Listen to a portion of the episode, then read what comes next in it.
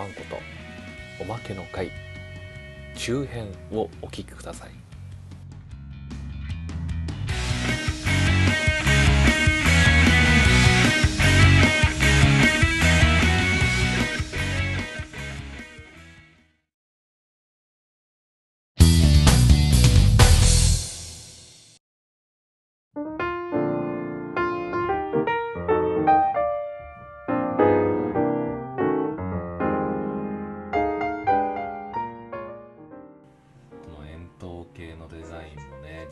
際に見るまでは私も何とも言えないところですね。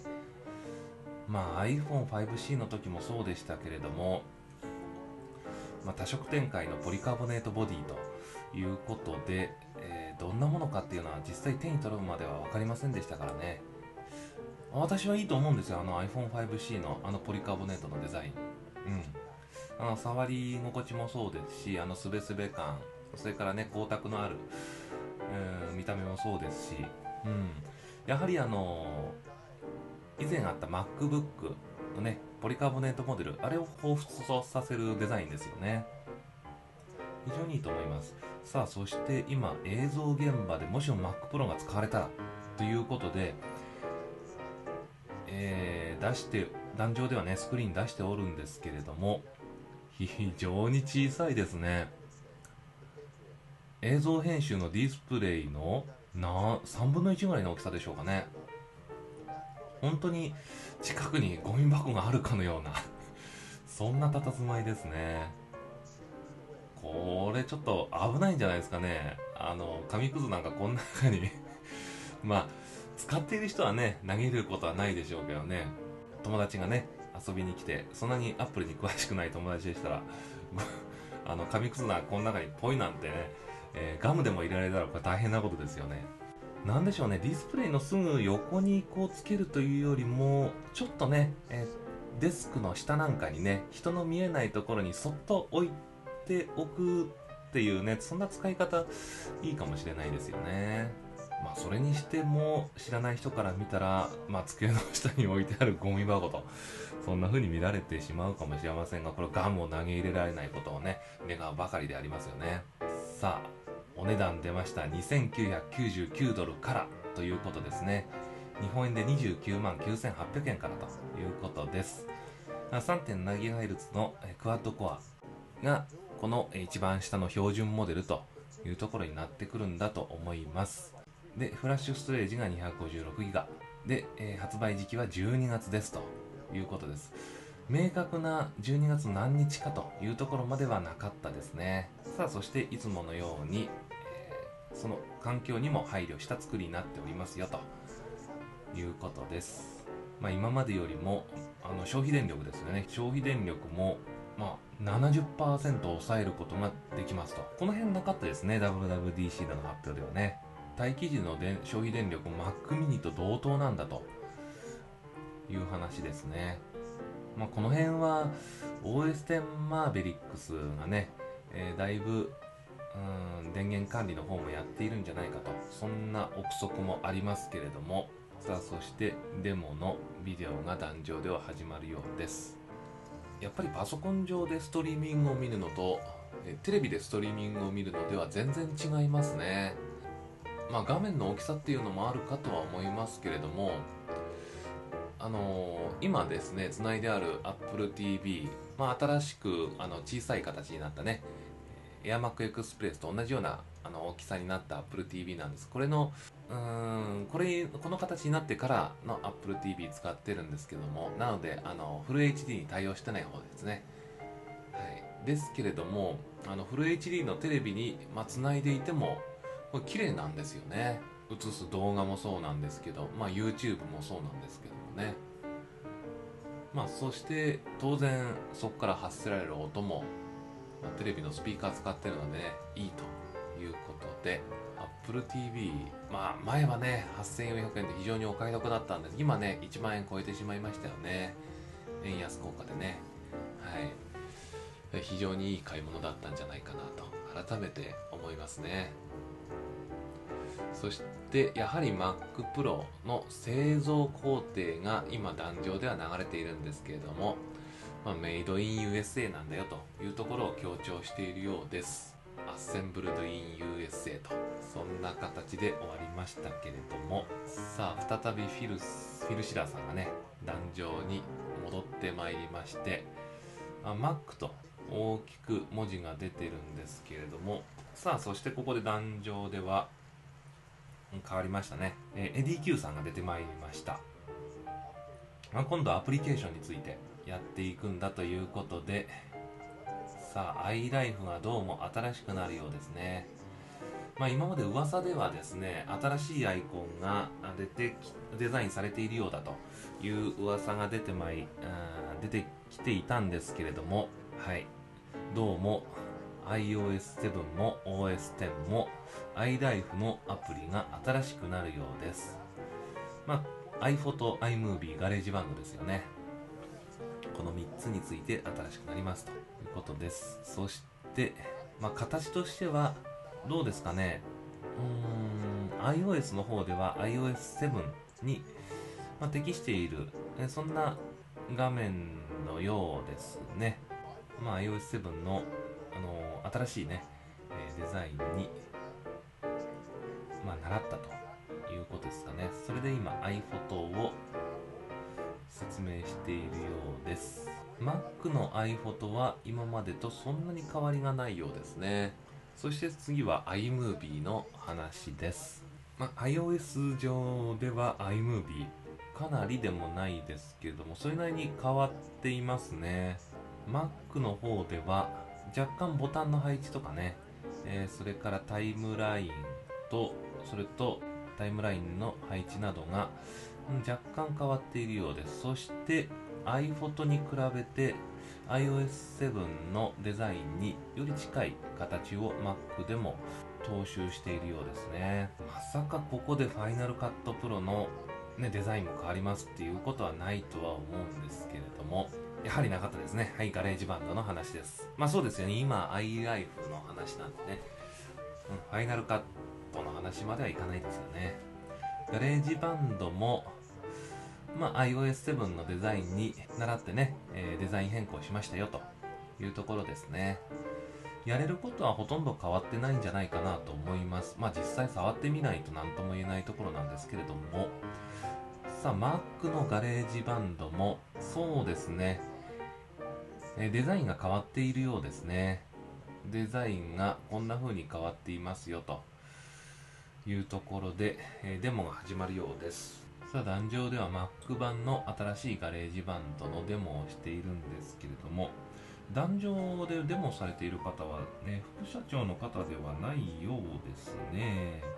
ちょっと私も、あの馴染みのない顔ですねでもところどころに iOS7 の匂いがするようなそんな、あのユーザーインターフェースになっていますね、まあ、今まではあの再生時間などがね、えー、画面中央に来てたんですけれども一番上のね、えー、バーのねところに出てくるようです。どうも作りがファインダーの画面の作りもこう踏襲してファインダーというよりも iTunes ですね。iTunes の画面に似たそんな作りにもなっているのかなと。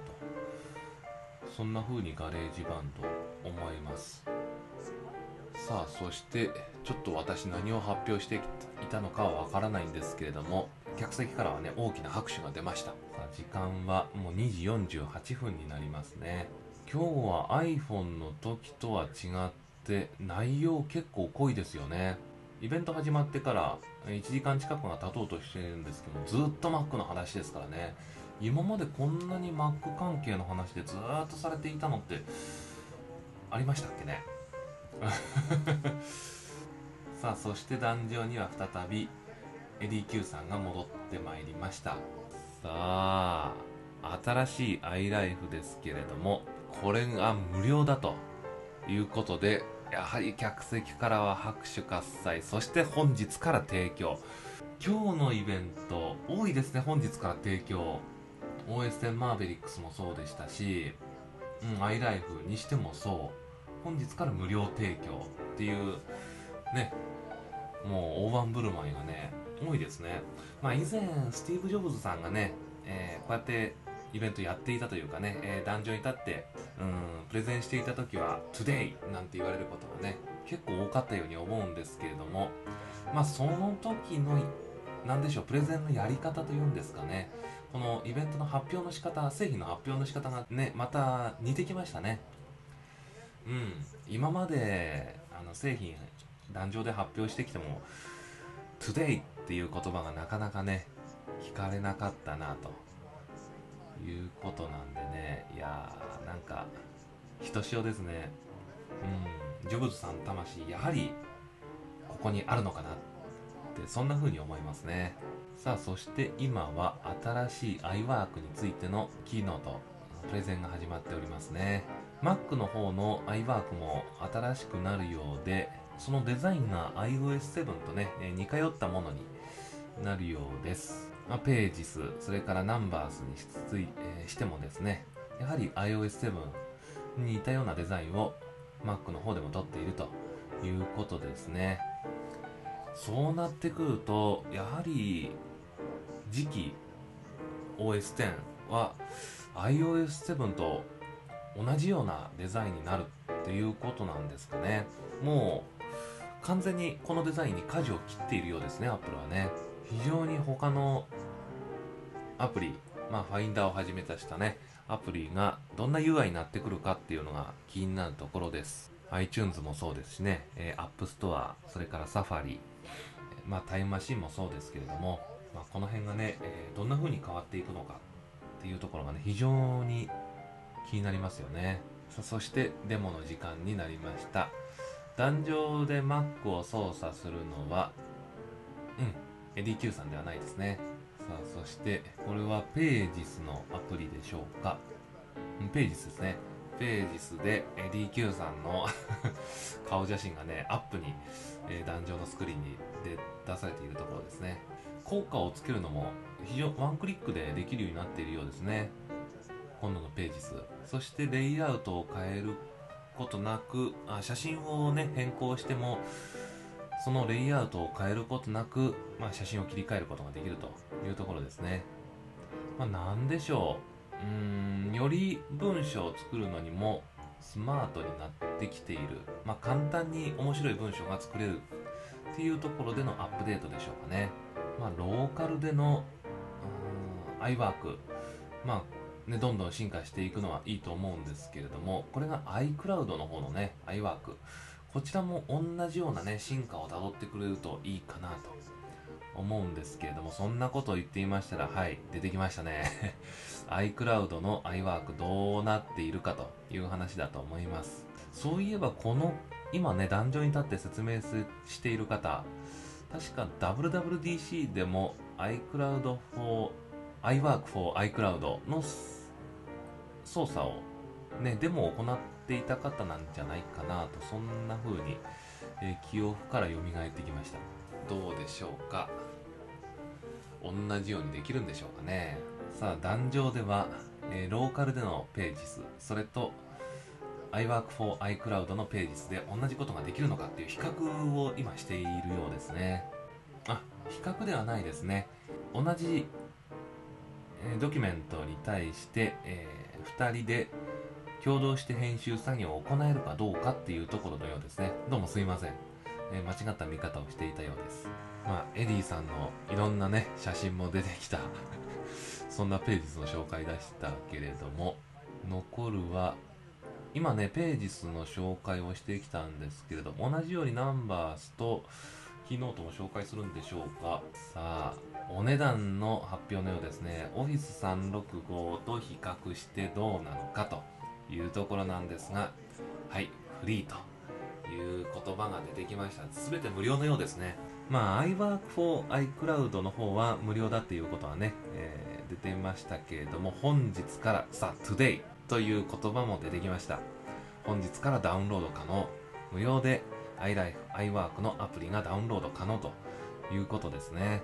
Apple のアプリはこのようにアップデートしているんですけれども、まあ一つここで気になるのがですね、この OS10 マーベリックスに今まで使っていたね、えー、Apple 以外のアプリがどんな風に対応しているのかっていうのは非常に気になるところですね。そこら辺を確認しないと、やはりこれアップデートするのは危ないですかね。うん、別パーティションでアップデートした方が良さそうな気もしてきましたね。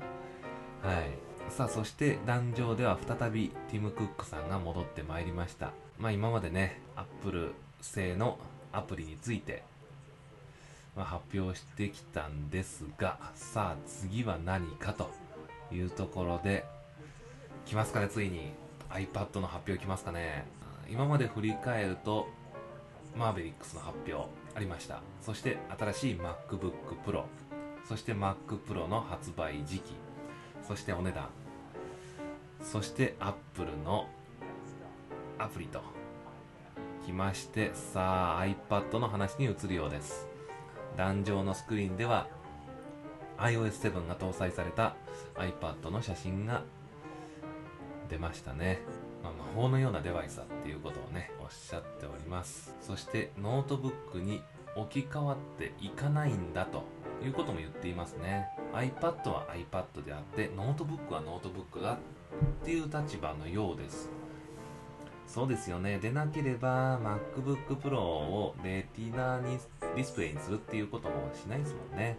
そして iPad の売り上げについても話をしておりますね。うなぎ登りでありますと。そして1億7000万台の iPad が売れておりますと。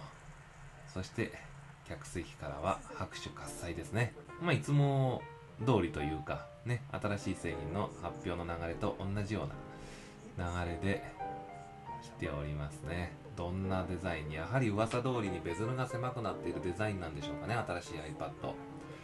まあ、どんななあのデザインに変わっていたとしても私は買いますよ。今回 iPad 買います。まあ実はですね、私が自分の iPad として買うのはね、今回初なんですよね。今までも iPad2 を使っていたんですけど、これはですね、あの、Apple のラッキーバッグでですね、あの、iPad 引き当てまして、それをですね、ずっと今まで使っていたんですけれども、やはりこの 16GB というね、え容量少ないなぁとね、ここ12年ずっと思ってましたね。まあ最初使い出した時はねあの16ギガでも十分かなと思ってましたけれどもまあこのアプリもあのアプリもなんて思ってたらですねやはり16ギガでは少ないなと言わざるを得ませんね、今容量どうしようかって悩んでるんですけどもね30人数か64にするかまあ、128は全く考えてないです。そこまでは、あの、入れるものはないし、保存するものもないなと。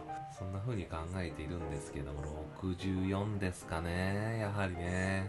そして色も気になるところですよね。iPhone と同じようにゴールドモデルが追加されちゃうのか。でも iPad のあの大きさで、あのー、ゴールド、なんかいやらしい感じがしますけれどもね。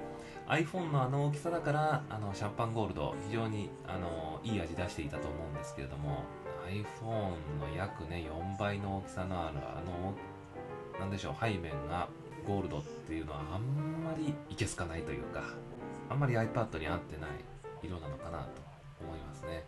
しかし、金出たら迷ってしまいますね、またね。今でさえ黒にしようか白にしようかっていうのまだ迷ってるんですけどもね。さあ、やはり新しい iPad を発表するのはフィル・シラーさんですかね。いやその前に壇上ではビデオが再生されるようです。いろんな現場で iPad が活用されていますよという動画ですかねこれは。そのようですね。工業。農業そしてスポーツ幅広い分野で iPad が活用されていると、うん、やはり医療や教育の現場で iPad が活用されているっていうのは出てきますよね。注目されていたのはこの分野ですもんね。医療と教育ですよね。さあ新しい iPad が発表されますね。まあ第4世代までの iPad が今壇上では並んでおります。まあほとんどねデザインは変わっ見た目がね表面的なデザインが変わってこなかったっていうことを話されているんでしょうかね。今までの第1世代から第4世代まで並べてみてもね。さあそして新しい第5世代の iPad はどうなるかと言いますと今壇上ではそのビデオとともに紹介がされようとしていますね。やはり噂されていたのと同じように非常にベゼルが狭くなっておりそして厚みも少し減ったのかなと。iPad mini 的な作りになってきましたかね。お壇上には iPad Air という言葉が出てきましたね。iPad Air ですね。どういうことなんでしょうこれは。やはりベゼルの細さっていうのを今ね強調しておりますよね。今までよりも43%小さくなっていると。さあそしてその厚さですよね。さあ今までと比べてさあ 1.9mm 薄くなりましたと。いうところが画面上でも説明されております。20%ですね。20%薄くなりましたと。そして、えー、どのような構造になっているかという話ですね。それぞれの部品がどのぐらいの薄さでできているのかっていうのを今壇上では説明されております。そして重さですね。1.4ポンドということであ今までは1.4ポンドだったのが1.0ポンドということです。およそ30%ぐらいの軽量化ですかね。今までに比べて半分とまでは言ってないですよね。その心臓部の話になりました。やはり iPhone5S と同じように A7 プロセッサーが使われますね。はい64ビットの A7 チップですね。そして M7 モーションコプロセッサーもつくということですね。まあ、今までよりも2倍速くなってそしてグラフィック性能も2倍に上がってまあ iPhone5S の時と同じように初代の頃と比べると、えー、何倍 CPU 早く進化しているのかというところです、えー、今回の iPad Air これですね。iPad Air に関しては CPU で8倍そして GPU で72倍初代に比べて速くなっているということです。名前が確定したようですね。第5世代 iPad は iPad Air ということだそうですね。さあ iPad Air ね、えー、その性能について今紹介されているんですけど今度は Wi-Fi ですね。Wi-Fi はやはり 802.11AC に対応するようですね。そして LTE も、えー、サポートすると。まあ、やはりね、えー、iPhone5S の時と同じよう 5S、5C の時と同じように、えー、掴む電波も広くなると思われます。そしてフル HD の動画が撮れて500万画素の iSight カメラ。そして FaceTime カメラが新しくなってバックサイドイルミネーション着信の、イルミネーションも使えると。そしてデュアルマイクが装備されているということで、10時間のバッテリーライフ。今までと同じですね。これはね。これらの性能があると。さあ白黒の2つのモデルのようですね。そして環境にもしっかり取り組んでおりますよということで499ドルからね、16ギガモデルですよと。セルラーモデルは629ドルから。iPad2 も併用して売られるようですね。399ドルからのようですね。からという16ギガモデルしかないですね。iPad Air は499ドルからですね。日本円で49,800円といったところでしょうか。そして売り出されるのは11月1日から日本は入っておりますね。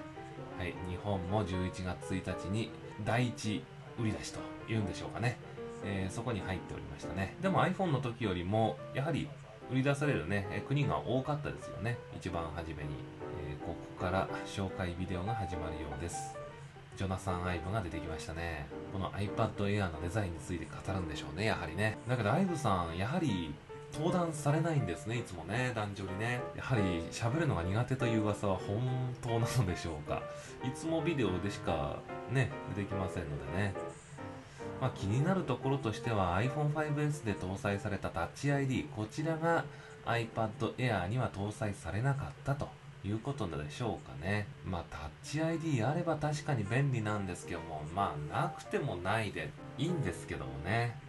んでもやはりあのアプリ買ったりそれから音楽ダウンロードしたりするときにパスワードいらなくて触るだけでいいっていうのは憧れですけどもね。さあ iPad Air をいろんなねシチュエーションで使う動画が流れているんですけどやはりねこんだけの動画を作っているこということはこんだけの人に新しい iPad まあ iPad Air ですよね。こちらを触っていただいているということなので噂でねえー、次の iPad こんな風になりますよって出てきてもこれはおかしくないですよね。まあ確かに今までのね iPad を使ってもらってこれを置き換えているっていう風にも確かに作り変えることはできるんじゃないかと思うんですけれども、うんでもカメラの性能500万画素で落ち着きましたね。えー、iPhone シリーズみたいに800万画素まではいらないという判断でしょうかね、Apple さんとしてはね。まあ、Apple としての判断ですよね。私は新しい iPad Air、これ買いますよ。あ、カメラもですね、あの iPad2 は確か200万画素程度でしたもんね。えー、スキャンするにもね、あの非常に荒いんですよね、iPad2 でね。いろんな書類とかカメラで撮って、えー、保存するっていうことをしてるんですけれども、まあ、写真をね、あのカメラでさらに撮るなんてことをしてもね、結構荒さが目立つので、やはり新しい iPad 欲しいですね。買いたいですね。さん、11月1日、私の、えー、勤務はどうなんでしょうかっていうと非常に気になります。並んじゃおうかななんてね、思っちゃいますよね。